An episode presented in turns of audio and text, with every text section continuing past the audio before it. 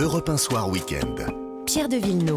Et notre invitée politique ce soir est ancienne ambassadrice de France au Royaume-Uni. Bonsoir Sylvie Berman. Bonsoir. Merci d'être avec nous euh, alors que la France joue à Twickenham. Ça doit vous rappeler des souvenirs Tout à fait, parce que quand j'étais au Royaume-Uni, je suis allée à Twickenham. Et à ce moment-là, j'avais même assisté à une défaite française à Cardiff. À Cardiff, bon Donc voilà. là, c'est une. euh, C'est peut-être une revanche. En tout cas, ne parlons pas trop tôt. En tout cas, c'est bien parti. 34e minute, 17 à 3 à 3 puisque euh, l'Angleterre vient de marquer une pénalité euh, qui a été donc réussie. Euh, Sylvie Berman, 5 ans, 5 ans qu'un sommet franco-britannique n'avait eu lieu. Un Rishi Sunak qui l'annonce clairement, une relation forte avec la France est cruciale. Cruciale pourquoi? Qu'est-ce qui est en jeu exactement?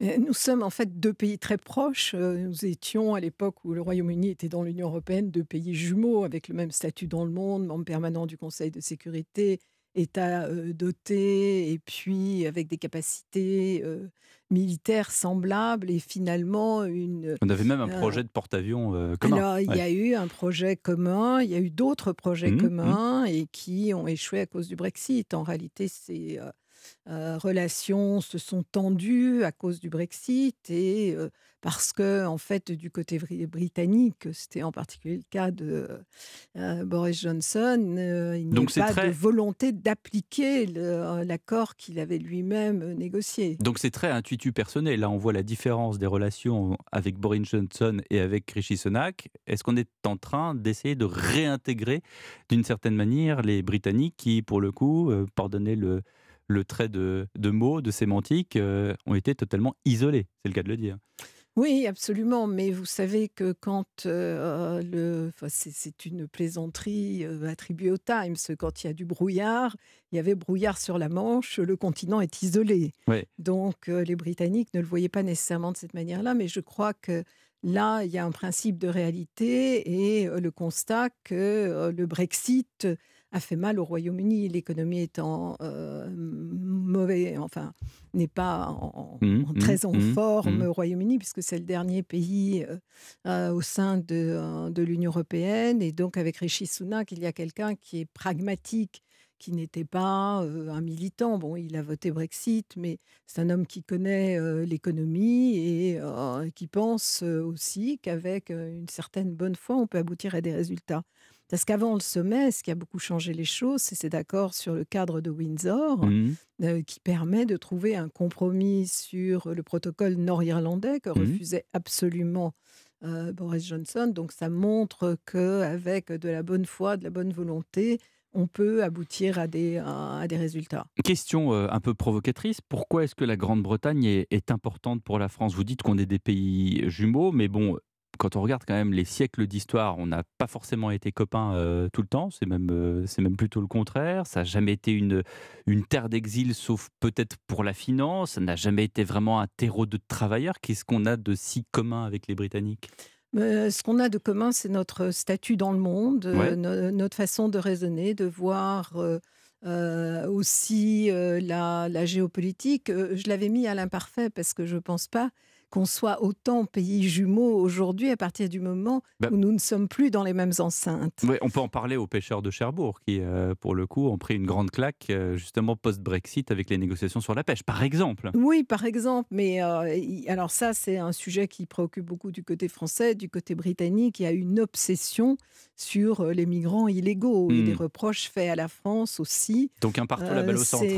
oui, d'une certaine, euh, d'une certaine manière. Et il y a toujours eu, bon, du côté euh, britannique, ce qu'on a appelé le French bashing, avec, euh, et ça remonte au. Moyen Âge. On bien always sûr. blame the French quand il y a un problème, c'est que Non, mais on il y a eu des, les il y a eu Français. des aussi, donc côté, bon, ça, bien sûr. oui, mais ça fait quand même des années, et depuis, bon, malgré tout, la- les deux guerres mondiales, qu'on a combattu côte à côte et qu'on a le même esprit de défense. Et on est les seuls en Europe. C'est beaucoup plus difficile avec les Allemands aujourd'hui.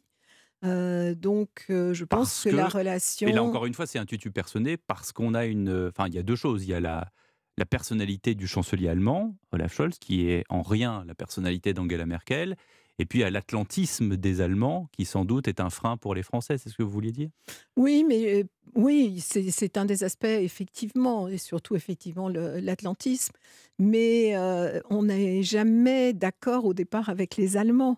C'est à force de compromis, heu, de discussions qu'on trouve des solutions et qu'on arrivait avant à influencer les Européens. Mais en perdant un petit peu ce triangle Mmh où en fait on pouvait se rapprocher des Britanniques pour attirer les Allemands, mais on a un tête-à-tête qui est aujourd'hui plus difficile. Alors avec les Britanniques, heu, c'était difficile sur la défense européenne, ils faisaient un peu une phobie sur ce que pouvait être la défense commune qui, le selon eux, aurait détaché de l'OTAN ou des États-Unis, ce qui n'est d'ailleurs pas pas vrai, mais c'est un c'est un débat, heu, trop long. Sur le reste des sujets, on s'entendait bien et heu, au, Conseil de sécurité, 70% des résolutions étaient préparées par le Royaume-Uni et par la France. Donc il y avait une entente assez naturelle, malgré bon, les, heu, les tensions qu'il peut y avoir, heu, parfois. Vous parlez des États-Unis, c'est important quand, la Grande-Bretagne quitte l'Union européenne avec le Brexit et Boris Johnson, on sent un parallélisme avec Donald Trump, à l'époque. Maintenant, Joe Biden, Rishi Sunak, quelle relation et la triangulation peut-elle marcher avec Emmanuel Macron? Ou est-ce qu'on part du principe et heu, la guerre en Ukraine et les négociations et notamment l'envoi de matériel l'ont montré, Joe Biden décide à Washington, c'est la Maison Blanche et ce sont les Européens qui suivent. Oui, même si au départ, heu, les Européens avaient pris des décisions avant, les, heu, les Américains, aussi bien sur les sanctions, sur la fourniture Mmh d'armes, en utilisant un instrument européen qui était la On facilité de on est paix. plus près, hein. Mais, Oui. heu, on bien sûr, c'est, une guerre sur notre continent.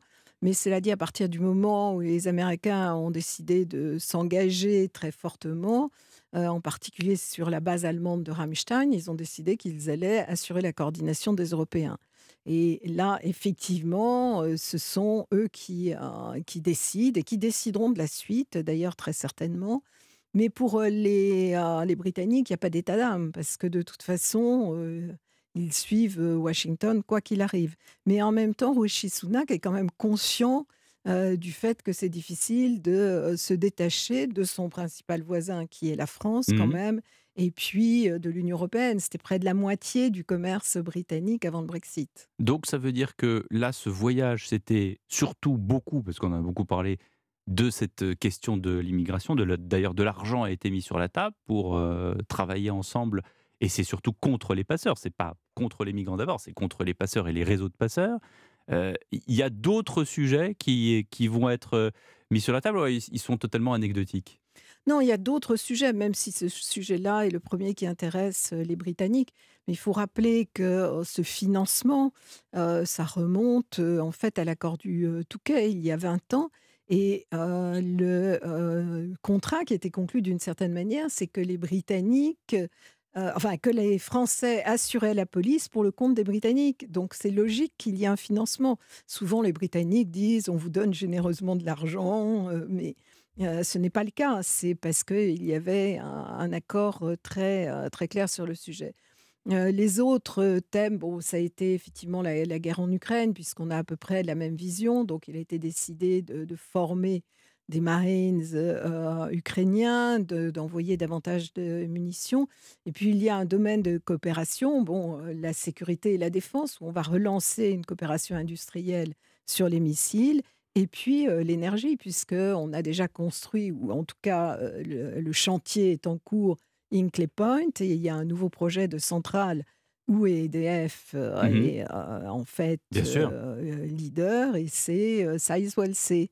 Donc, dans ce domaine-là, on a des relations qui sont, très étroites. Et c'est la raison pour laquelle finalement cette, ce sommet et cette venue de Rishi Sunak était très importante pour nous en France. Merci de ces explications très précieuses, heu, Sylvie Bermann. Merci d'avoir été, heu, avec nous sur Europe 1.